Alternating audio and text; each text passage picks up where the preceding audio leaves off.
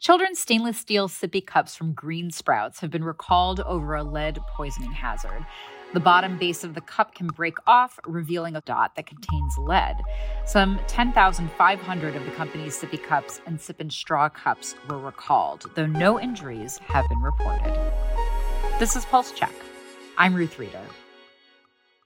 As conservative governors and legislators have restricted access to medical care for gender dysphoria, some families are rethinking where they want to live. Several states, including Texas and Florida, ban the use of puberty blockers, hormones, and surgery for children under 18 who experience distress because their assigned sex at birth doesn't align with their gender identity.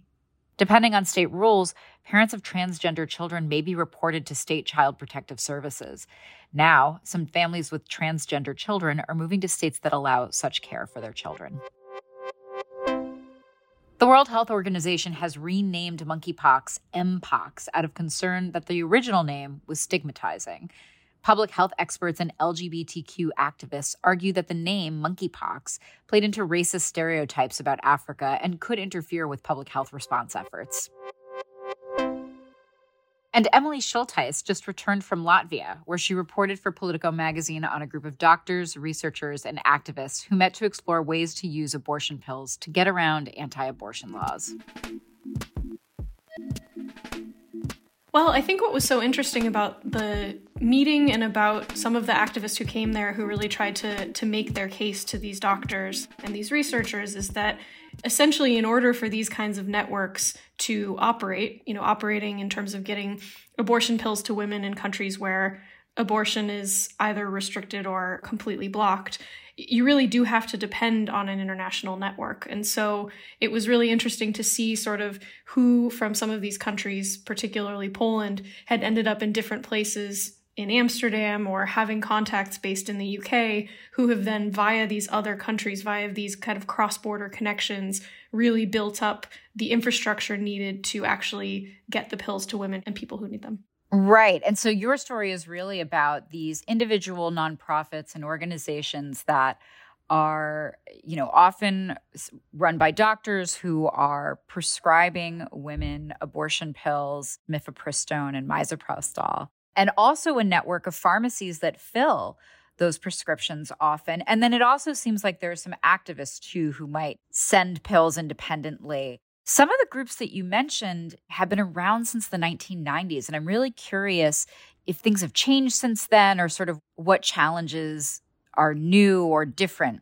In terms of the existing infrastructure for helping people get access to abortions. The things that, that mostly were founded in the 90s were organizations that were focused on providing funding for women to travel to places where abortion was legal. So we were speaking a bit less then about abortion pills and about medical at home abortions.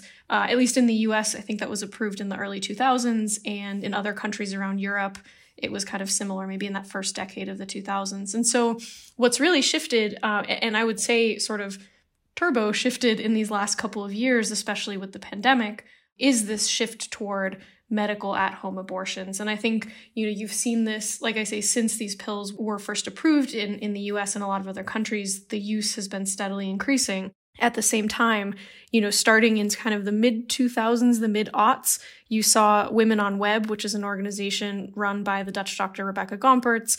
And she was the first one who sort of started shipping these pills via different pharmacies to women around the world and in different countries.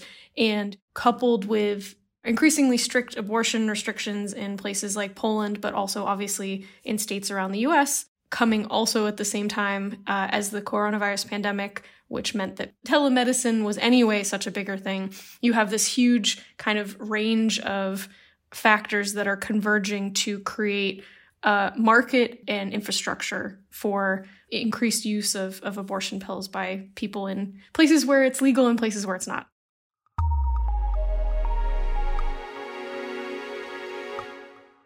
We'll be right back.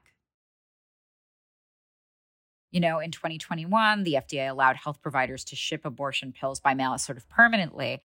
There have been a number of groups that have cropped up as a result of that, both in the US and also abroad, to meet an increased demand for these medications. But I'm curious, you know, who gets left out even though we're seeing this increase, and obviously, I think you said in your piece that this is not the same as pre Roe. We have different options right. than we used to, but I imagine that there are still some women who who get left out.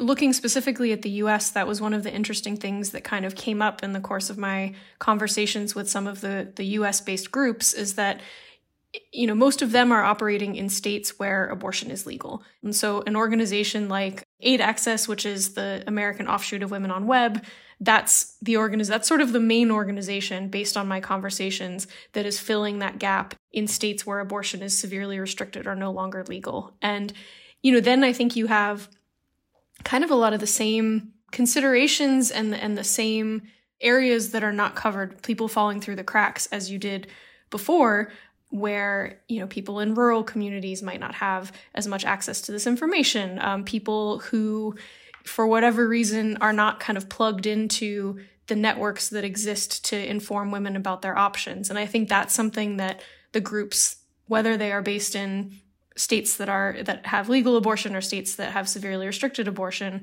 um, organizations like plan c for example which provides information about options i think those are the the way that you know some of these people falling through the cracks you know organizations are trying to ensure that there are fewer and fewer of those going forward. Right. And also you know the abortion pills are only supposed to be used up to a certain week. So if you have a complication after that or have a need beyond um, i think it's 13 mm-hmm. weeks mm-hmm. maybe. In the us it's a little different. So then you have those people as well. But despite that, you know, you have these activist groups and they are trying to get this information out and they are also trying to get this medication out, even though, you know, they are breaking the law in a number of these countries that they operate. And I'm curious, can you talk a bit about the repercussions they face and also what that means for their ability to operate? I think the sort of way that many of these organizations are able to operate at all and are able to exist at all is that they try wherever possible to operate sort of in these legal gray areas. Essentially, in Poland, it is not illegal to take the two pills required for medical abortion, it is illegal to provide those pills. And so, you know, I think like in the US, those laws tend to apply nationally, apply to people within the country if you are shipping the pills from outside of the country, there's no one in Poland typically who's providing the pills, and you've received them and you are legally allowed to take them. And so the question then comes if you are someone, an activist in one of these countries who is caught providing those pills in a place that's that it's not legal, whether a US state or the whole country of Poland essentially, then you can face legal repercussions on the national level. And so that's the reason why this idea of cross border networks and cross border infrastructures is so crucial to the work that these organizations are doing. People within a country are far more at risk, sort of legally and and financially, uh, and at risk of being sent to prison. Whereas if you're operating from outside the country, then there's a bit more of this sort of plausible deniability operating in this legal gray zone that allows them to do the work that they do. The activists in your piece want doctors and citizens to push for looser abortion rules in their individual countries. Do you have a sense of whether that's happened or might happen in the future?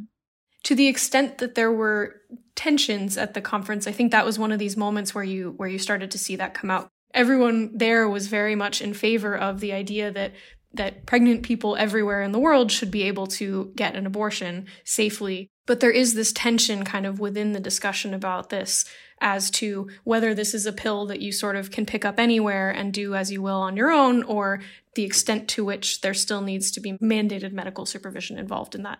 So interesting. And I wonder, you know, just as we've seen abortion rules tighten in some countries, are there any countries where it's starting to loosen? Are there countries that are thinking about or seeing the proliferation of these medications and maybe questioning sh- their strict rules? Yeah, I think there's um there was one panel at the conference called "The Good, the Bad, and the Ugly," and so um, the ugly was the U.S. in the in the wake of the Dobbs decision. The bad was places like Poland, and the good, you know, there were a handful of of things that came up. In general, just sort of speaking big picture, there was a lot of discussion about decriminalization of abortion in parts of Central and South America, which is a region where women have faced pretty uh, horrific consequences um, for seeking an abortion, or in some cases, even just having a miscarriage unrelated to um, to seeking an abortion. So that was one area that people were kind of pointing to as a as a bright spot globally. I spoke with an activist from Malta where abortion has long been heavily restricted. And she was sort of saying that it's just been in these last few years that the discussion is while not necessarily on the on the verge of loosening those restrictions there is at least a discussion being had about them. And so you know in some of these cases even just the idea i think she said to me that the fact that you can even say the word abortion already shows that we are changing the way that we talk about these things Thank you so much for taking time to talk me through this and to explain what is going on globally with abortion. Of course, I, uh, I really enjoyed it. Thanks for having me. And that's our show. Our music is by the mysterious Breakmaster Cylinder. Annie Reese and Brooke Hayes are our producers. Our healthcare team editors are Eli Reyes, Dan Goldberg, Barbara Van Tyne, Beth Belton, and Sean Zeller. Jenny Ament is the executive producer of audio at Politico. I'm Ruth Reader. Subscribe and follow Pulse Check for a new episode every day. Thanks for listening.